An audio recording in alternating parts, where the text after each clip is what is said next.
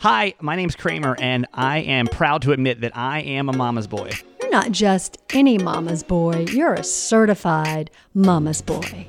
And this is the Certified Mama's Boy Podcast.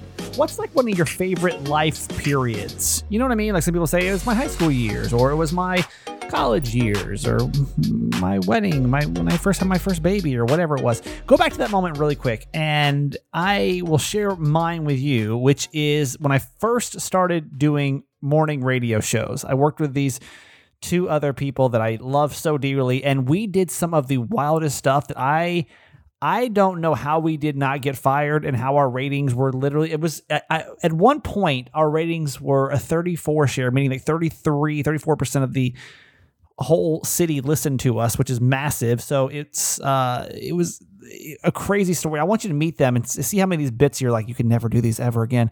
It's our very first reunion show, and we're gonna get to that here on today, on a special edition of the Certified Mama's Boy Podcast. Welcome to it. Hi, my name is Steve Kramer, and I made this podcast because I think my mom's got some words of wisdom that can really change your life. When I was going through my divorce, she would send me these motivational text messages every day. And one day I posted them online and it went viral. And so when I got let go from my radio job, I said, hey, I'm going to start this podcast with my mom and hopefully spread some positivity, especially during all of this time. Before we get to her too, please don't forget this week I'm asking you to do a quick 4-minute survey about the podcast, because in the next couple of days, the podcast is going to change and we're going to kind of like start filtering this down to maybe a couple of days a week, or maybe still 5 days a week, or certain content will be here or won't be here. So if you have listened to a couple episodes and you like it, I hope you'll go and you will take the survey at survey.certifiedmamasboy.com, and I'll put a link to it in the show notes. But it's really important to get it done before Friday, the 24th of April. Okay.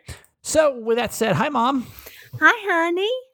So today is going to be a special edition kind of show, and we'll do these every now and then. You know, most of the stuff that I create, it's for, you know, enrichment and to make you feel good, or tell you stories I haven't been able to tell you, or do good stuff for the community or whatever.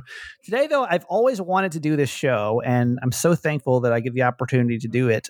We are going to do a That Guy Kramer reunion show today.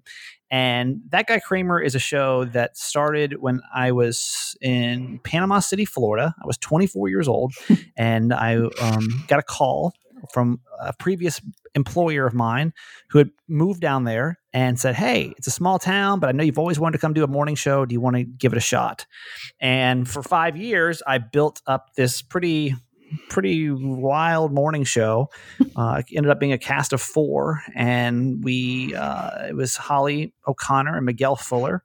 And we are going to do our very first reunion show today. Like, we haven't all sat down in front of mics, even though we're distance apart, and done a show since Tampa, since 2011 or 2012. I'm so excited. Well, what was your memories of that time period of me going down to take this job, and even just that job in general with those two? It was so exciting because, you know, you and Miguel were, of course, friends in college and on the radio there. And, you know, that was really your first really big break, right? Right. In Panama City. Well, I don't know if it was a big break, but it's my first break. I mean, it was like maybe one of the smallest radio markets. So radio goes in market sizes, right? Right. And like the biggest market is New York, and that's #1. Yeah. And I think it only went to like maybe 300 markets, yeah, but this was market 240. So yeah, I think our average audience size was about, or maybe this population of the city was like 40,000 people. So it wasn't a very big audience, but it was a big opportunity for me to go host a morning show. Right. Exactly. Yeah. It was a very exciting time. And I remembered being so happy for you and Miguel. I didn't really know Holly in the beginning. Right. But of course I love Miguel, and I thought that was terrific that the two of you could do something together. We're going to be talking a lot today about how wild that show got. I mean, it was literally out of control. We would do some of the most like wild and outrageous stuff. Were you embarrassed that we were doing all that kind of crazy stuff? Because the stuff that we did now, even like on the Uncensored podcast, couldn't hold a candle to the wild and wacky stuff that we used to do back in the day. Yeah, I don't know that I was embarrassed. honestly don't know if many of my friends listened, honestly. Right. Because it wasn't the same. It wasn't the streaming. You didn't have the availability to it as much. I don't think that people could really, I don't think we did stream. And if we did, it was so janky. I think we did stream, but I think it just broke down all the time. So it wasn't really a reliable source. Yeah. So outside of our family, I don't know that many of my friends watched, but it was wild and crazy. Yeah. Oh my God, the things you all did and said. I was like, holy crap, what in the world is going on? But it was fun. Y'all had a good time. It was. And I mean, we were the best of friends and like the worst of friends. It was like the, I don't know, but they were in my wedding and become some of my lifelong friends. And that's like really the cool thing. Do you still have friends from like back in the day? I know Margot is like still one of your like, Margot and I have been friends for 40 years. Yeah. She's probably my longest. Yeah, she's probably the oldest friend I have as far as years go. But I treasure those. But anytime that you have lifetime friends like that, it's so great because you just pick up. It's like no time has passed. You just have a special love for certain people that just never goes away. So those are really wonderful relationships to cherish and hold on to. Well, hopefully that's what today will bring us. So I was perfect. I don't know if you had any kind of wisdom or anything, because I think what's going to happen over the next, I expect this episode to go kind of long, and to be raunchy. Do you want to like say a prayer or anything? So I feel like we had some type of like wholesomeness to this episode. You mean my God bless this mess prayer? Yeah. Okay. God bless this mess. That's all we need. May it serve someone in the right way. Just laugh and have a good time. Yeah, that's good. That's what we need to do. We need to laugh. And when we come back, we will do the That Guy Kramer reunion show. Okay. I love you. Fun. Love you forever. This is the evolution of morning radio in Panama City. Panama City. That Guy Kramer is on. Here we go. Radio. Once you have a child, you still want to feel that you look good, so it's okay to show off a little bit. Real people. When I was being nosy and going through his wallet, and I found this innocuous business card, it's a swingers club. Real funny. Just for my own pleasure here. Just for my own perverted pleasure. Now get ready. This is That Guy Kramer with Steve Kramer, Holly O'Connor, and Miguel Fuller. Even that intro brings back so many memories. So a lot of you guys say you enjoy the behind-the-scenes radio stories, and I've got plenty of them, but I thought we'd go way back. I guess this is kind of like a moment in Kramer history to my very first morning show, which may have been my most successful morning show, longest running. We were together for 5 years. On with me today, this is something we've been talking about doing for years, and I don't know if this is going to be therapeutic or if it's only going to stir up old shit. This is my very first radio.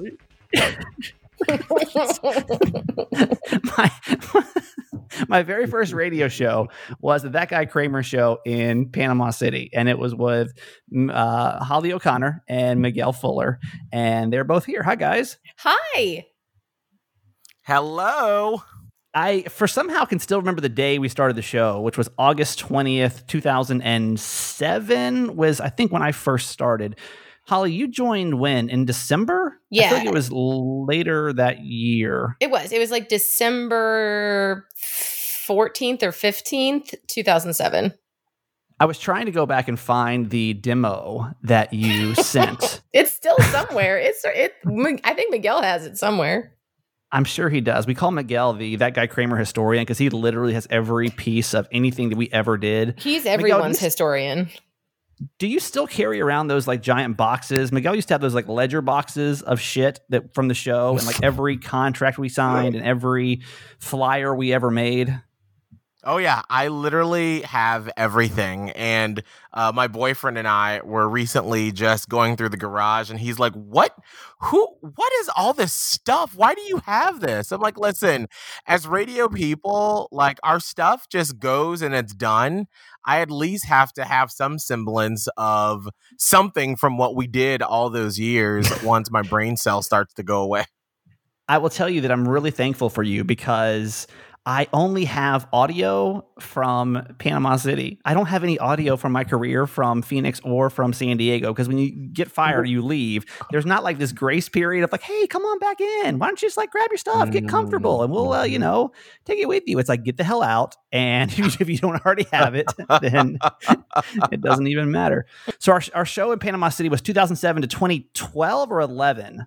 11. Well, 2012. No, 12.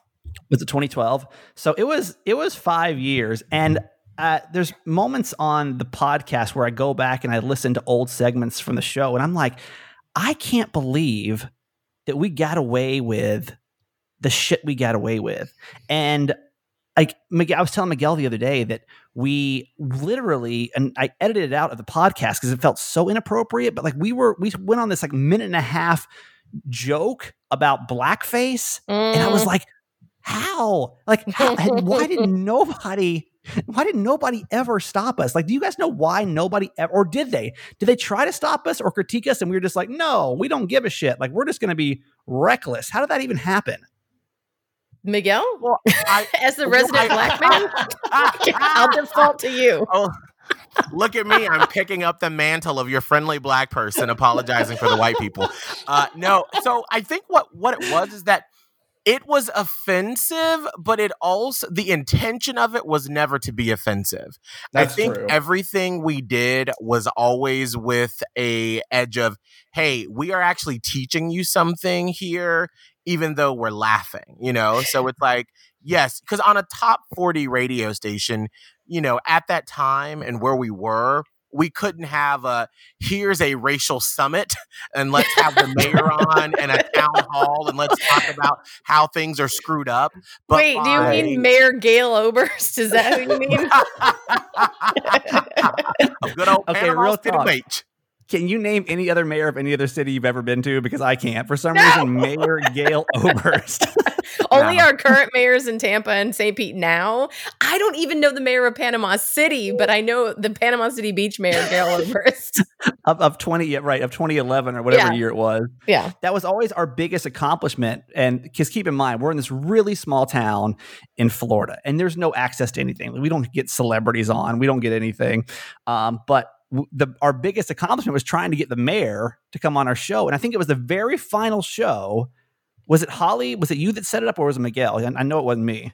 I didn't even know we had the mayor on the last show. So you know what? It probably wasn't. I have the worst memory of all of you. I have no idea. Did you block that whole time period out of your life?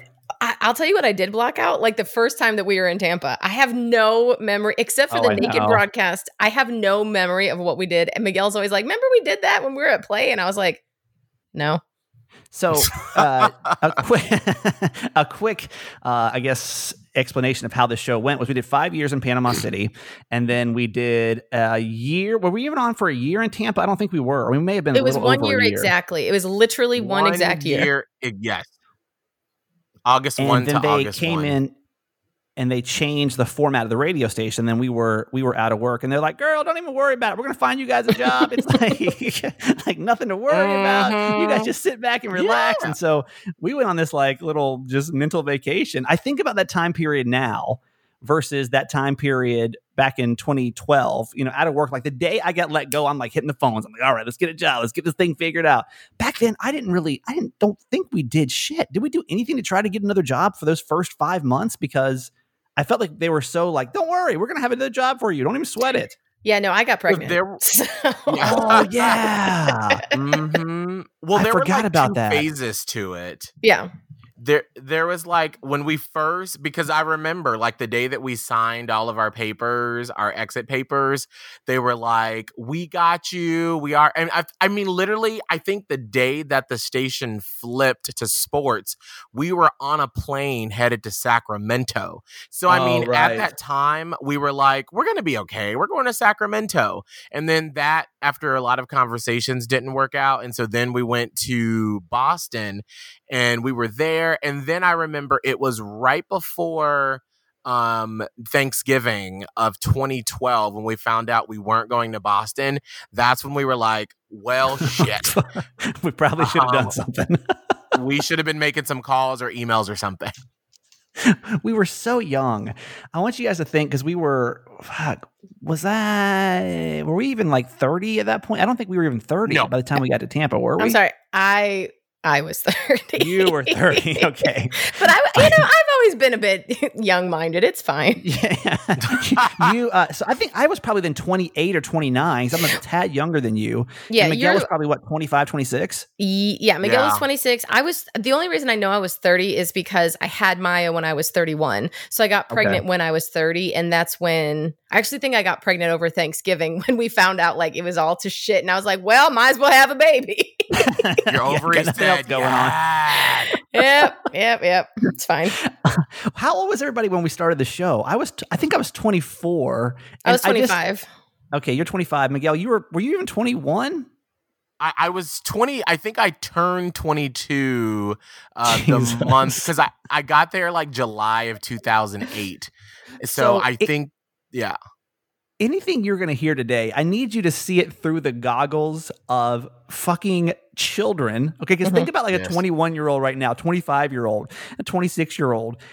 Everything that we were running this major market style radio show, but there was no one to tell us no. And so we're making decisions through the mind of a 24, 25, 26-year-old. I don't know how we're still alive today. There was no adult. Even Chris Allen, who was the program director at the time, I feel like even he wasn't an adult. Like, who was making the adult decisions? I don't know. Nobody. It was Panama City. Did anybody ever tell us that was too far? I can't remember one time that anyone's like, that bit went too far today. I remember one time.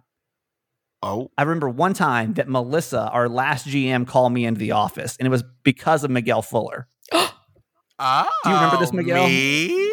Yeah. Do you remember this? No, I don't think I do. Oh gosh, okay. What did I say? Probably something gay. No, it wasn't. I think the bit was something of don't act like you've never done this before, or something and we all said something that was kind of embarrassing.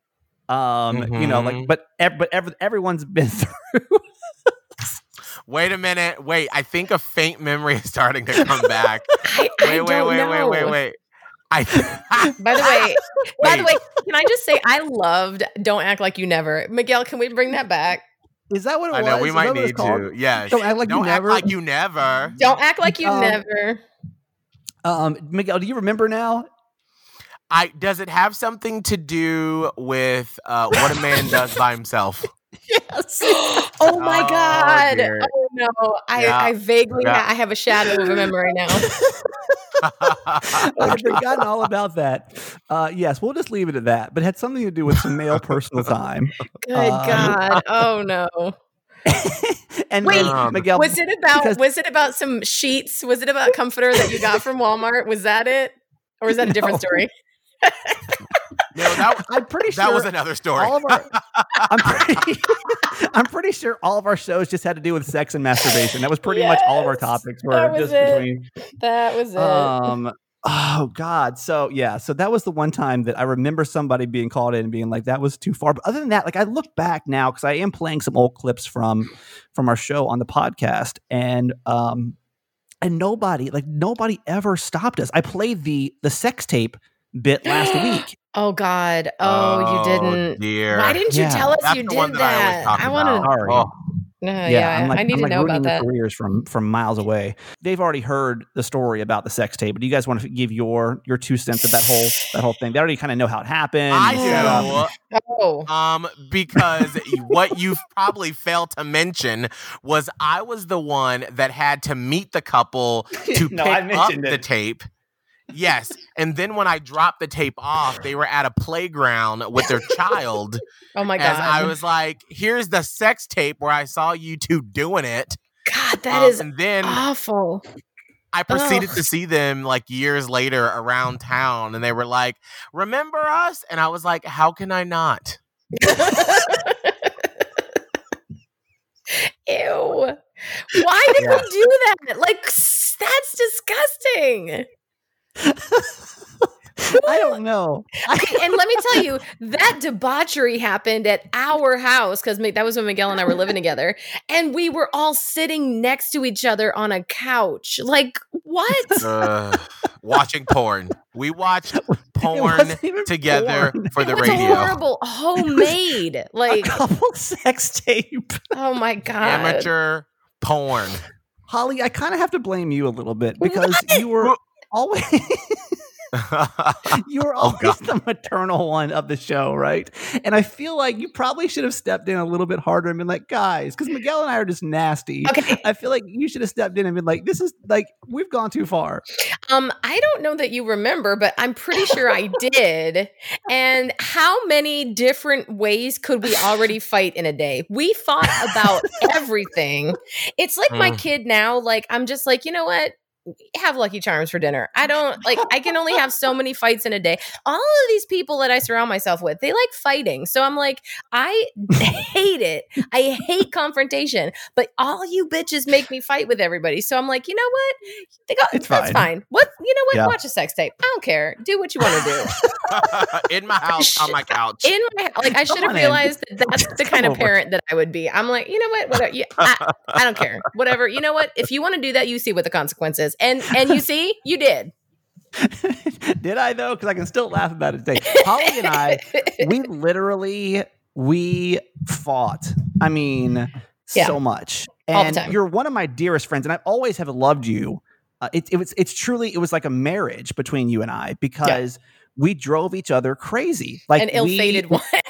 It was kind of like both of our real marriages.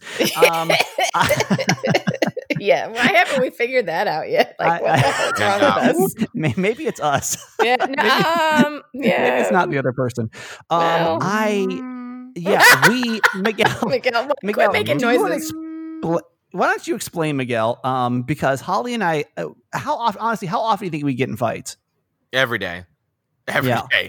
It was a good day when there wasn't a fight, but as the mediator, or as we used to joke, as the person who could see both sides all the time, I could automatically always see where the crossfire would happen, where Kramer, you would say something, Holly would hear it in a different way, she would respond, you would misinterpret what she said, and then blow up what happened, and then I'd be in the middle, like, well, I gotta go to the bathroom.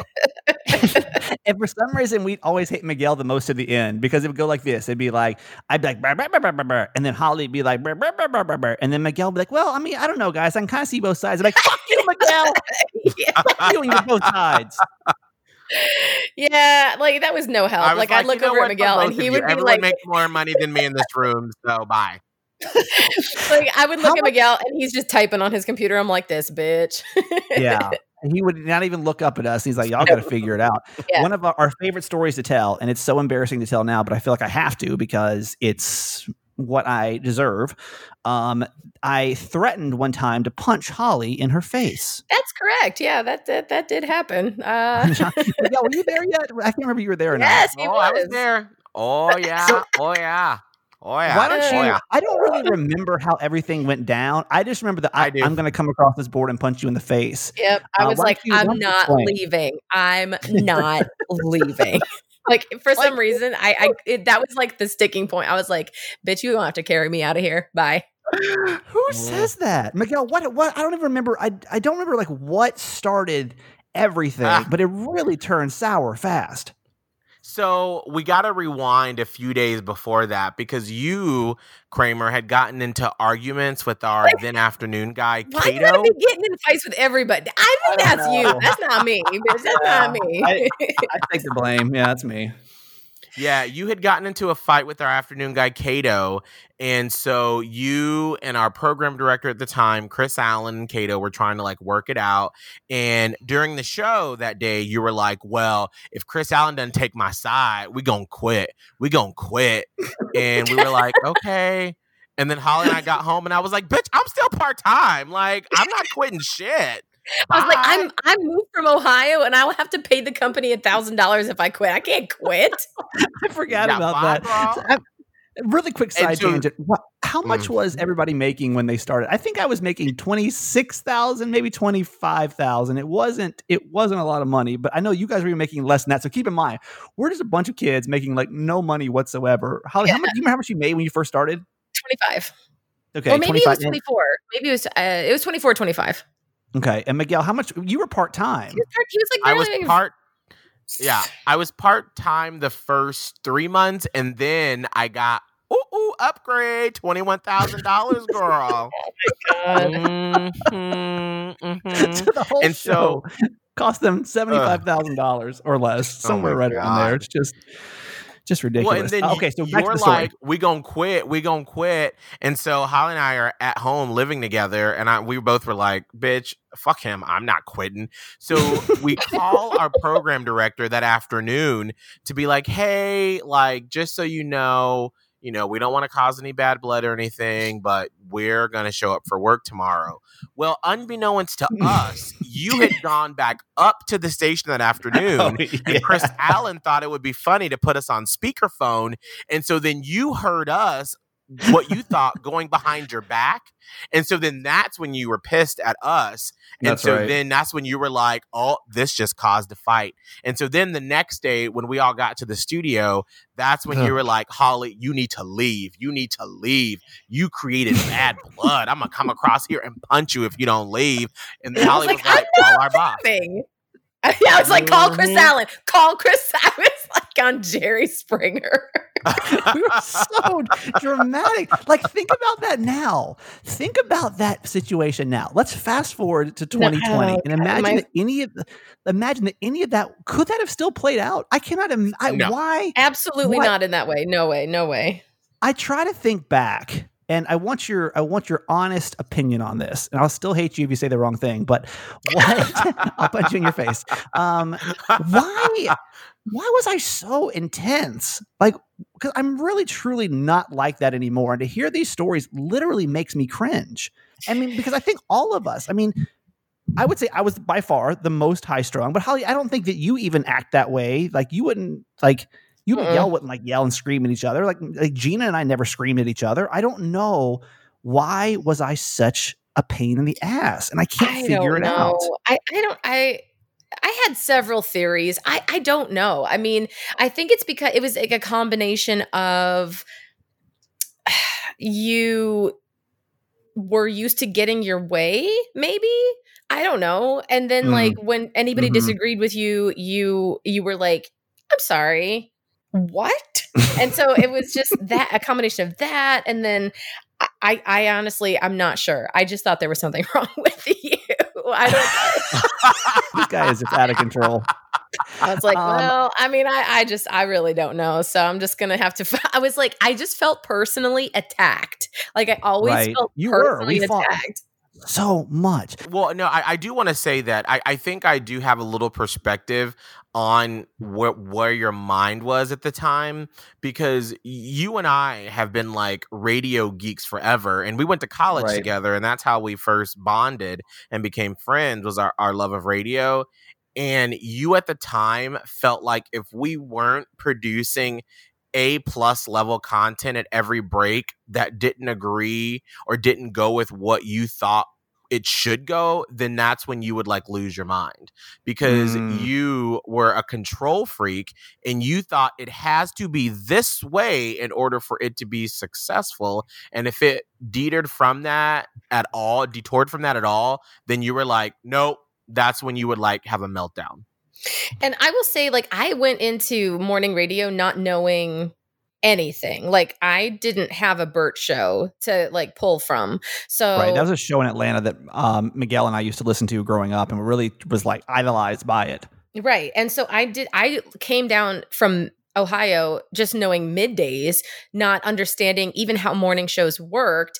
And I think it was really awkward for me because I had moved down thinking I was going to be your co-host. And don't forget, sorry to bring it up, but like, you know, you had been dating Shannon at the time. And for some reason, she was the co-host. So I forgot all about that. Bad, like, because I was like, wait, what's my job? And then Chris Allen was like, well, you're going to do news. And I was like, what the fuck?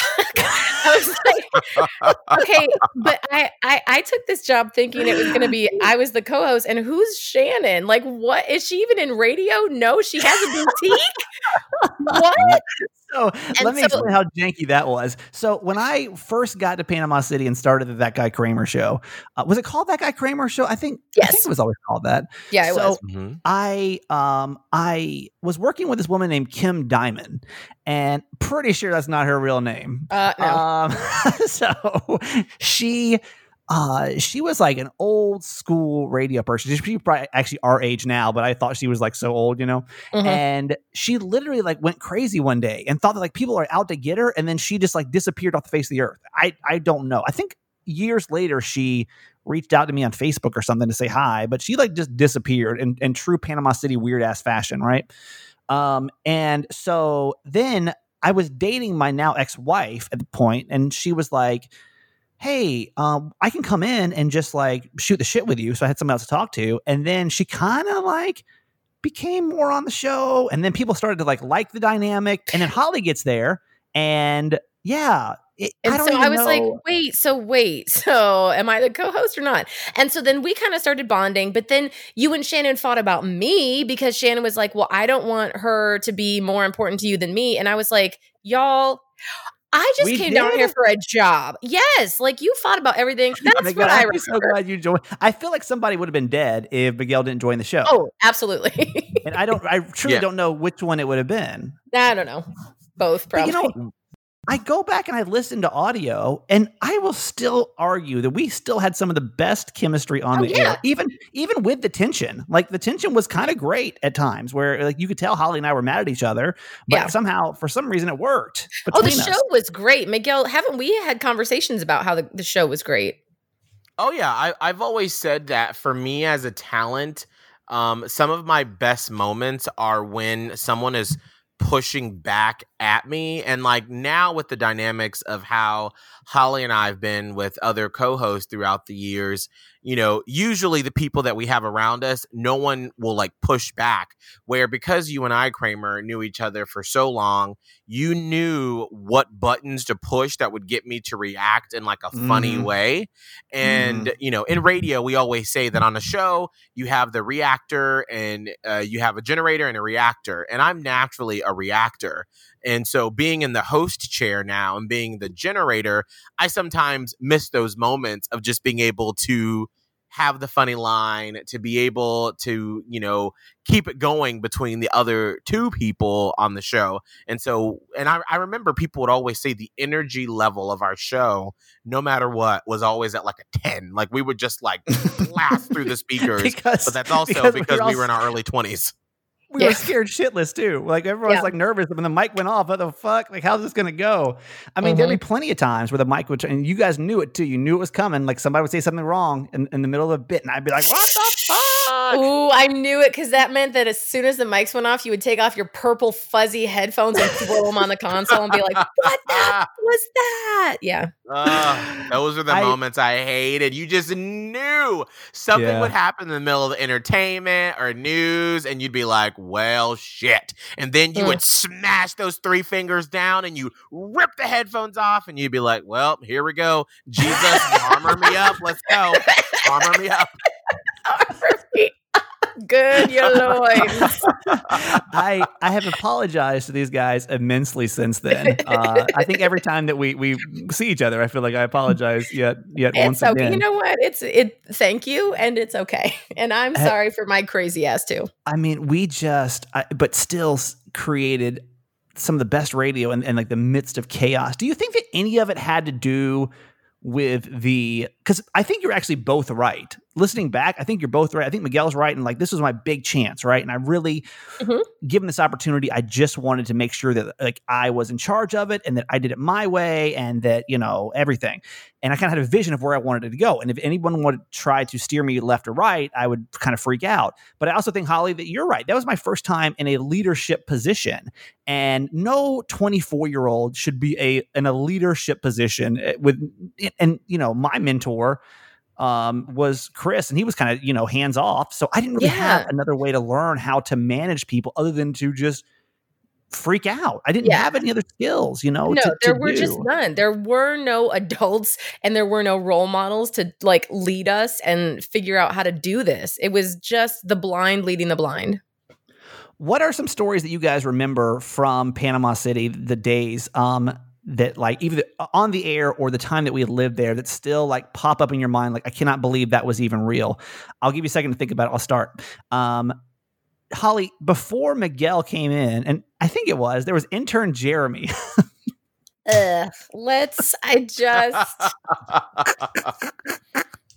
No. Internship. We had this kid and I don't remember much about him. How do we even find him? Do you remember? No, he was there when I got there. How did you find him? I don't know. I don't remember. I don't know if he applied or what, but he did. And we used to think this guy was like the most upstanding gentleman. And we find out that everything he told us was a complete lie. Yes, he was a master manipulator. He was like so like nice. He was like your movie style Southern gentleman, okay? Right. Like he was like, and he was older than we were too. Do you remember? Right. He was like 27 or 28 or something. Which is absurd now that I thought he was like... He was so old. I know. So he must have his shit together. He's an adult. I mean, he had a Real Men Love Jesus bumper sticker. Like, so we just thought that he was like really well put together, like super nice. And then... everything was a lie. And he was like kind of a piece of shit, like not kind of like a legit, like not a good guy at all. And he fooled everybody. Didn't he go to prison or something? And we didn't like, he disappeared and he's like in jail one day. And like, I may be making this part up for dramatic reasons, but I think he came back with like a teardrop tattoo or something. Didn't he? May have made that up. But I do think that he disappeared and was possibly in prison. I do think that's true. Kramer's actually, I heard that he started the Crips in LA back in the day, girl. I wouldn't be surprised if he was in the Crips. I don't know. He probably was. Remember, one thing that stuck out to me was that he was like, he told us that he played piano really well. And then one day he was like, I'm going to come pick you up and we're going to go to Club La Vila. But on the way, we're going to swing by this piano bar. So I'm going to play piano for you. And I was like, oh my gosh, yes. And he never showed up. He just didn't show up. I was like, I think I fell asleep in my club clothes. God. I was like, wait, when am I going to hear you play piano? He was like, oh, sometime. That bitch never played piano. Like, what? I got to send you through my gang initiation first before you can hear that. Like, I just remember one time, and this is like where everything started falling apart with this guy, because he was pretty much like the Miguel, like the third Mike. And here in Panama City, I mean, here in San Diego, he would have been like our producer Chris, or like maybe like C-Riz. And I remember one time he was supposed to go record. I think it was when we were remember Ryan, the little smart. Ryan Brotherson. Kid. Yeah. I think he was supposed to go record him or something, and Jeremy came back. He's like, oh man, I got over there and like, he just wasn't home or something. And then the mom called me and was like, he like never showed up. He never called me, no nothing. And I'm like, this bitch. And then this shit started like falling apart. Yes. Oh, that was because you can only be a complete, like total compulsive liar for so long before people find you out. But yeah, it like blew my mind. Remember, like he just disappeared. What? Yeah. Like he did. Yeah. Where did he go? Okay, yeah, that was terrible. Miguel, come on, memories from Panama City that you're just like, holy shit, I can't believe. Because Tampa, you're right. I don't remember too much from Tampa that was wildly memorable. The naked broadcast was one, but I don't really remember. I think our heyday truly was when we were in Panama City, because everything in Tampa, we pretty much knew the second we got there, that job wasn't going to last very long. No, yeah, I mean, literally the day that we got on the road to drive down there, and it was like omens everywhere that this was just not going to work. I forget. That's the day, actually, the station that you... So now let's catch up to real time. Holly and Miguel are still in Tampa, and they're on Hot 101.5, and they're doing their Top 40 show over there. When Tampa... the station there fell apart. They went back to Panama City to go do the show there. And I went over to Phoenix to do country. instead. Then they went back down to Tampa. So that's just kind of like a quick thing. But everything said that it was really like a moment in time when you really think about it. It was such a fast experience. I don't really have like a ton of memories. But Panama City was like the shit show. Plus, I mean, Tampa was like real adults there. We had like an actual structural system of humans. Because even the underwear broadcast, which is when like there was this bet, like if the Rays went to the World Series, or if they didn't rather, we'd have to do a broadcast in our underwear. And like in Panama City, we were so used to just like showing up on a street corner in our underwear. Like we would just do it. But in Tampa, they were like, okay, well, we'll set the engineers up for you. And we were like, oh, damn. There's people. Oh. And like we had clients involved and stuff. Remember, we had to go do that one restaurant because they were like a client. They sold it for them to do it there, I think. And in Panama City, we would literally just go over there and just take our clothes off in the middle of a street and just be like, this is fine. Literally. And Panama City would be like, we love it. Do it again. Yeah. It's crazy. Well, that's always been like even our hard part coming back here to Tampa. After our last 2-year stint in Panama City is that there is a corporate structure. And I think that, I mean, there was so much that went into those first 5 years in Panama City. And I think the fact that we were working for a mom and pop, it was in a small city. This was before shows used to put the entire show online. I remember like every day we'd post like one clip online, but we didn't post the entire show. So like you would do it and then it would go away. And so now everything we do is cataloged, saved. Anybody can go back and listen. And so you just can't do the things that we used to do. And I think the memory that I remember that was just like, we would never do this now. Remember the segment we used to do called Ask a Black Man? Oh my God. I actually played a clip on the podcast of Crazy White People, which I'm pretty sure was a spinoff of Ask a Black Man.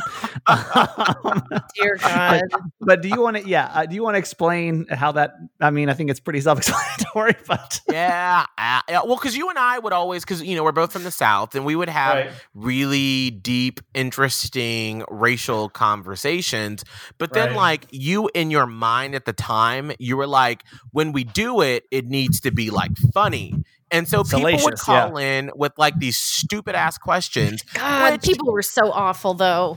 It was so dumb. But you know, like as a person who was Black from Atlanta and went to college studying African American studies, like I can give you a factual, like to history answer on stuff. You were always like, don't nobody care about that. Be funny. And I was like, bitch, if they asking me why Black people eat fried chicken, I can't just be like, yucca, yucca, yucca. Let me tell you why I don't eat KFC in front of white people. And you would get so mad. And I'd be like, well, there is a historical reason why that has been a tradition. And you'd be like, no, be funny. Yeah, that was one of those bits that we probably like we can never do nowadays. Like we can never pull that one off. Was it highly inappropriate back then, or was it just like times were different? I think that it was like I said, our heart was in the right place because we wanted to, you know, delve into like racial issues. And especially in Panama City at that time, you know, we had to walk a fine line and, you know, being from Atlanta, coming to a small Southern town, we were like, ooh, let's shock the system. And so I feel like, and that's like a young person's thing to do is you're like, hey, if you want to get attention, you have to be as sexual, racial, loud as you can be in order to get attention. And so I think that even if we were to do a morning show again, you know, we realize that there are other ways to get people to listen to you and to be vulnerable. Because I think that's one of the things that our show lacked. And I think we started to get there towards the end is that we didn't have that sort of vulnerability that I think we all got later on in our careers. I think, though, that was kind of like a sign of the times, though, too, because that really wasn't what I mean, I look back literally, if I go through our archives of the show, I mean, it's literally like salacious after salacious after salacious. Jersey Shore and Kardashians and sex tapes. Yeah, and it wasn't until later that authenticity was like the buzzword. Like everybody was still doing like it was like the tail end of like the shock jock era because it was still in the 2000s. You know what I mean? Right.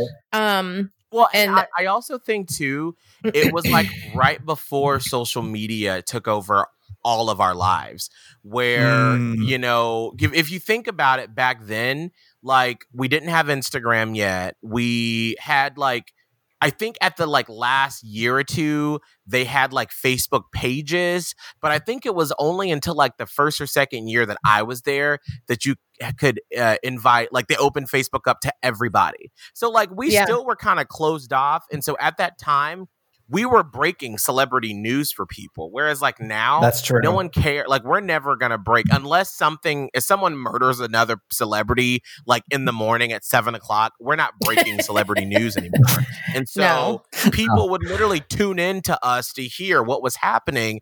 And so that's when you had like big movie stars, big music stars. And that's sort of what Top 40 radio is having to like grapple with now is there aren't any universal movie stars, music stars, like they used to be that everybody loves, that everybody knows. And so now what else can you fall back on? The personalities and being authentic and vulnerable and honest and not just depending upon the Mel Gibson tapes that are coming out over the course of 2 weeks. Man, though, those Mel Gibson tapes were great radio. Between Mel Gibson and Charlie Sheen, those were my favorite celebrity stories ever. Yeah.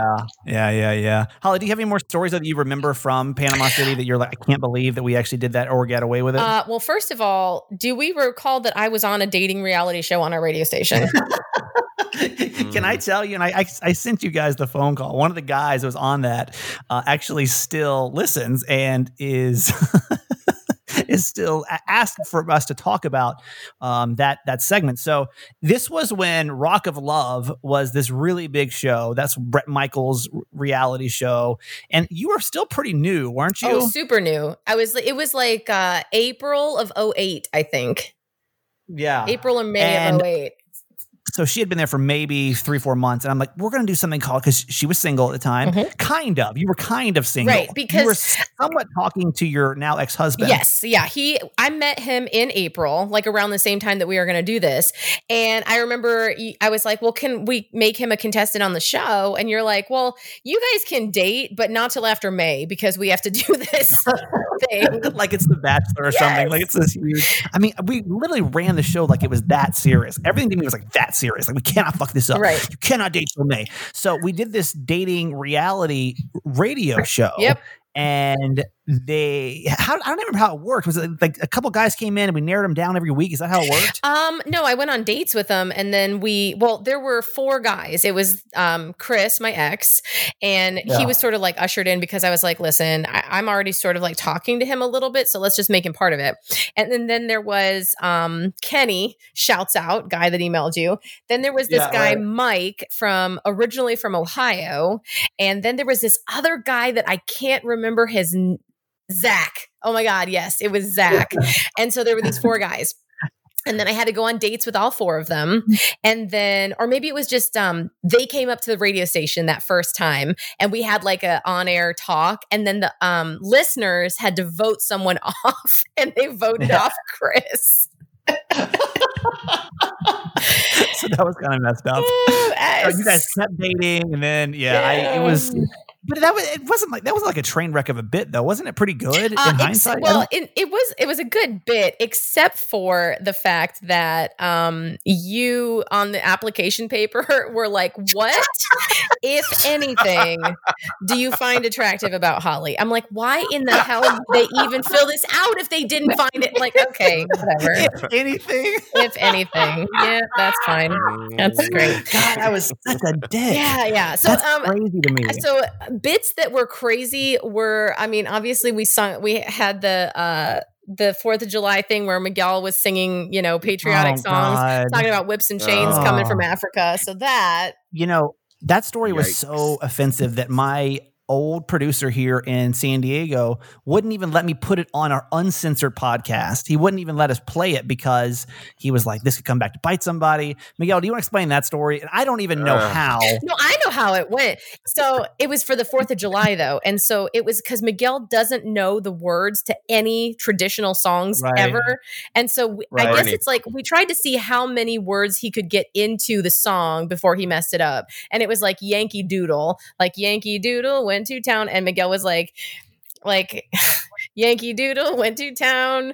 He took my ancestors. We don't need to repeat it. It's fine. Yeah, we don't need to. It always turned into. And I think I actually, I'm pretty sure that I encouraged that though. Yeah, I'm pretty sure I was like, come on, make it something about race, Miguel, because Miguel was like, I think maybe the only black person that lived in that city, period. And so it was kind of like he's like known for. And so I was like, make it about race. And somehow it like, yeah, it was just trust me, we were all laughing along, but it got real racial. And I was like, listening back now, I'm like, how did anybody even call in about that and be like, guys, I gotta be honest, that's a little racially insensitive right now. I think people did call. In fact, I'm pretty sure that over the course of our time in Panama City, there was like one black lady that lived there, and she called and would be like, I'm offended. And then, Stevie, you'd be like, well, Miguel, talk to her. I would be like, no. Oh my Jesus Christ. Oh God. Now that I'm trying to see, I think that I used to have like a folder with like negative emails that we had back in the day. And I'm wondering if I still have that. Why did you keep the negative emails? He keeps everything. Miguel is like the king of keeping every piece of information, which is great. I can't believe you keep all those. I definitely want to hear them though, for sure. Wow. Negative emails. Oh, oh God. I have one. Okay. All right. Okay. So let's take a break right here, and we'll come back and we will read this angry message when we get back with the Certified Mama's Boy podcast and the That Guy Kramer reunion show. This is a complaint letter that we were in. What's the date? This is January 29th, 2011. This is from Mac, Panama City. Just wanted to tell you how much I hate your show. Okay. All right. I liked Logan and Linda, and this was the morning show on that radio station in Panama City that like was there like early 2000s, the 90s. I liked Logan and Linda much better than this crap you call a radio show. I can't stand how you always start to talk about something and then you say, but first, and move on to something else over and over and over again. It's annoying to listen to. Miguel is a screaming queen with nothing useful to add except, oh my God, I love fried chicken and sausage. Wait, hold on. This is the best part. Oh my God. And I'm not prejudiced against gays. I'm actually gay myself. Kramer seems to be very self-centered and thinks he's just so amazing. Holly's all right. She's the only one that doesn't really annoy me, except for when she starts crying about whatever. Your show needs to go away. It has no entertainment value at all. Lame. This probably won't matter much to Island 106, and I'm sure you guys just aren't gonna up and quit, not when you're getting a paycheck for your useless ranting. Bottom line, your show sucks. Wow. But hey, I'm all right, you guys. So screw you. Yeah, that was a glowing review for our show back in the day. I remember we used to get emails like this, and I would like melt down. I could not handle anyone saying anything bad about our show. I think I was literally that insecure, probably because we didn't know what we were doing. And we had for 2 years, we didn't really have any kind of rating success. And so I couldn't handle any kind of negative feedback. It would throw me into this terrible tailspin for days. Days I'd be thrown off, second guessing everything. Now I think because social media is so big and people talk shit literally every day that I'm just like, it's fine. But back then it took a lot. You'd have to go write your email out and find the email address on the website, which is hard to find. It wasn't the same like it is now. You didn't have the same access to us that you had back then, you know? Yeah, no, absolutely. Social media has made everything so easy for you to just shoot off a thing about how you hate people or if you love people, it's either way. But I've got another one. Oh, no. And this one's about race. I wish that intro. And now, oh, good. Another angry email with Miguel Fuller. Here we go. This is dated March 8th, 2011. So apparently we were just ripping and warring when we got into 2011. Let's see, really quick, we had really big heads in 2011 because the ratings were great. So no matter what anybody sent us, we were probably like, what if? As a listener of That Guy Kramer, I want to make a comment on a segment I heard last week. Going to keep this short and sweet. Well, not too sweet. God. I'm a local listener and a mother of two, which listens to the show every morning while taking my children to school. My problem is quite often they do really racist segments, which are so bad. I have to turn the station because it will teach my children to be racist and laugh at other people of different races. Once I turn the station, I do not turn back for that day, and it happens quite often. The cast needs to know that they cannot turn to Miguel to see if every African American is offended. If they are like me and my family, they have stopped listening or scarcely tune in for fear of being picked on, laughed at, and kicked to the curb as a second-hand citizen. Signed, too racist for me. Oh, God. I mean... Too racist for me is not wrong. That's probably the most authentic thing that too racist for me ever said. That was like the nicest complaint email, and I feel like I know. Garbage. Yeah. Thoughts on that in hindsight? I hope I wasn't racist. I mean, am I racist? Miguel, like always, we no, nobody's racist. Oh my God, we are racist. We're racist. I know. They're Jesus. Like, Miguel, save us. No. See, here's the thing, and this is where I will stick up for us. No. I just think that we were bold enough and not politically correct to always go. And I think that's just a young person's game because you have no fear. Right. And we were willing to make the jokes that you make with your friends, but we would just do it on the radio on a public platform, which not the best time to do that because now we understand the gravity of what it means to be a broadcaster and what and how much people hold on to what you say. Whereas back then we didn't realize that. Okay, two more ridiculous bits I want to get to really quick. Remember Garrett Lavender? Oh! Oh my God. Miguel, were you there yet for Garrett Lavender? No, was not. No, I heard about it. I was still in Savannah, but I remember watching it from afar. Oh, God. Holly, I'll have you tell, because honestly, the bit itself was probably what really put Holly on the map when it first started. Yeah. Okay? Yeah. And how it got out of control and got the police involved, that's when it's really like, oh, shit. God. Why do I listen to you, by the way? Like, you are the worst. Okay. All right. So it started off as a bit called Holly's Diary. And that was actually a really good bit because I got my actual diary from, like, I started a diary in second grade and it goes pretty much through college, not daily, but like, in grade school, it was probably daily, but then I would just update it every so often. But it got really good in sixth grade because I had like my first legit, like, obsessive crush, as you do. And so in sixth grade, I was just obsessed with this kid named Garrett Lavender. Like, I was in love with him. Like, your sixth grade crush, whatever. Sure. So I would read from my diary and we would like pitch my voice up. So it would be like young Holly. It would be like, oh my God, you guys, I just saw Garrett today, blah, blah, blah. And it was actually a really good radio bit that maybe, Miguel, we can cart that out sometimes, whatever. Well, it turned a little crazy when we realized, and I don't know who figured this out. We realized that Garrett Lavender lived in Pensacola.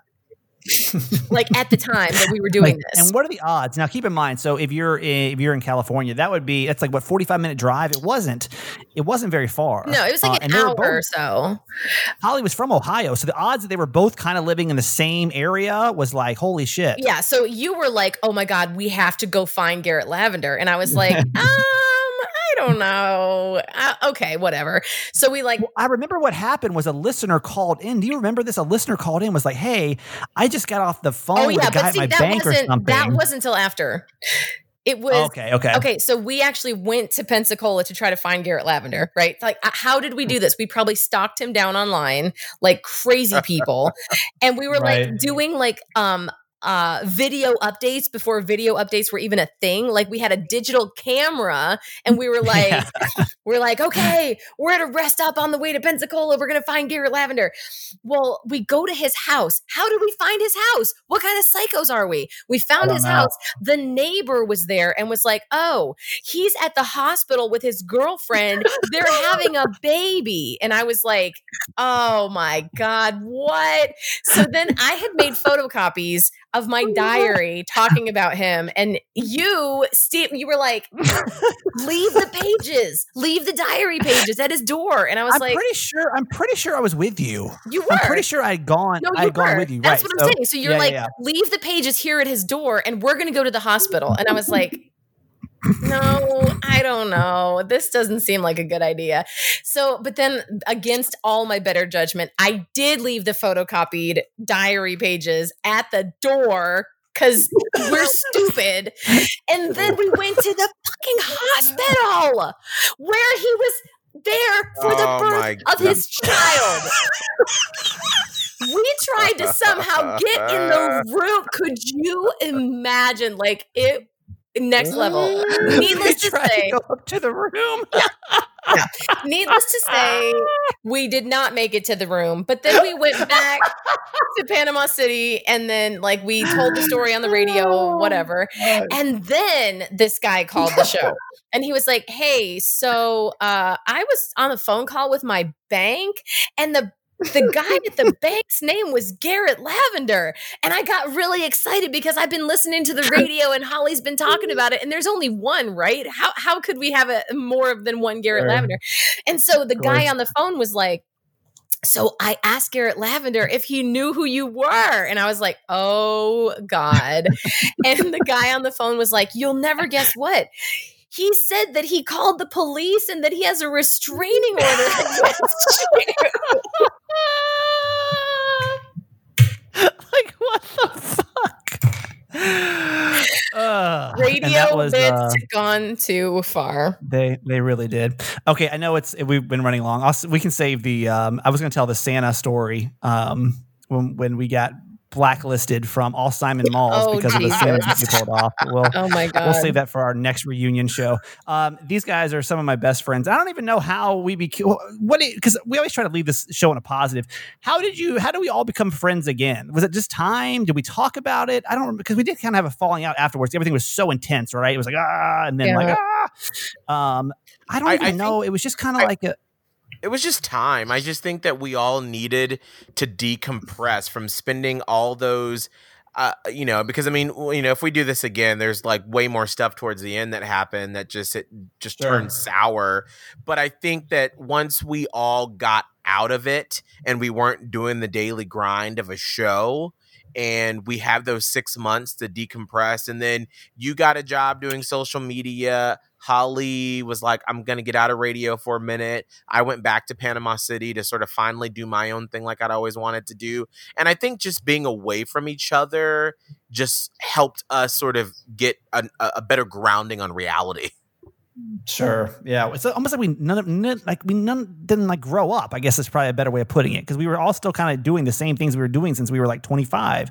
Yeah. And so you guys are some of my best friends in the world, and I appreciate you guys so much. And I'm glad it's kind of fun now that we can look back and laugh at how ridiculous it was. But I'm glad that, I mean, out of all of my radio relationships, I mean, this is, the two that I really, really appreciate the most. So thank you for putting up with me. I'm going to apologize one more time through all of the crazy times and all of the, the chaos that we were doing as we were kind of growing up together. Yeah, no, I agree. I think that we needed space and time. And once we got that and matured and, other life events happened, I think that it kind of naturally healed. So I think we good. Yeah. And I think they have a fantastic... Go ahead.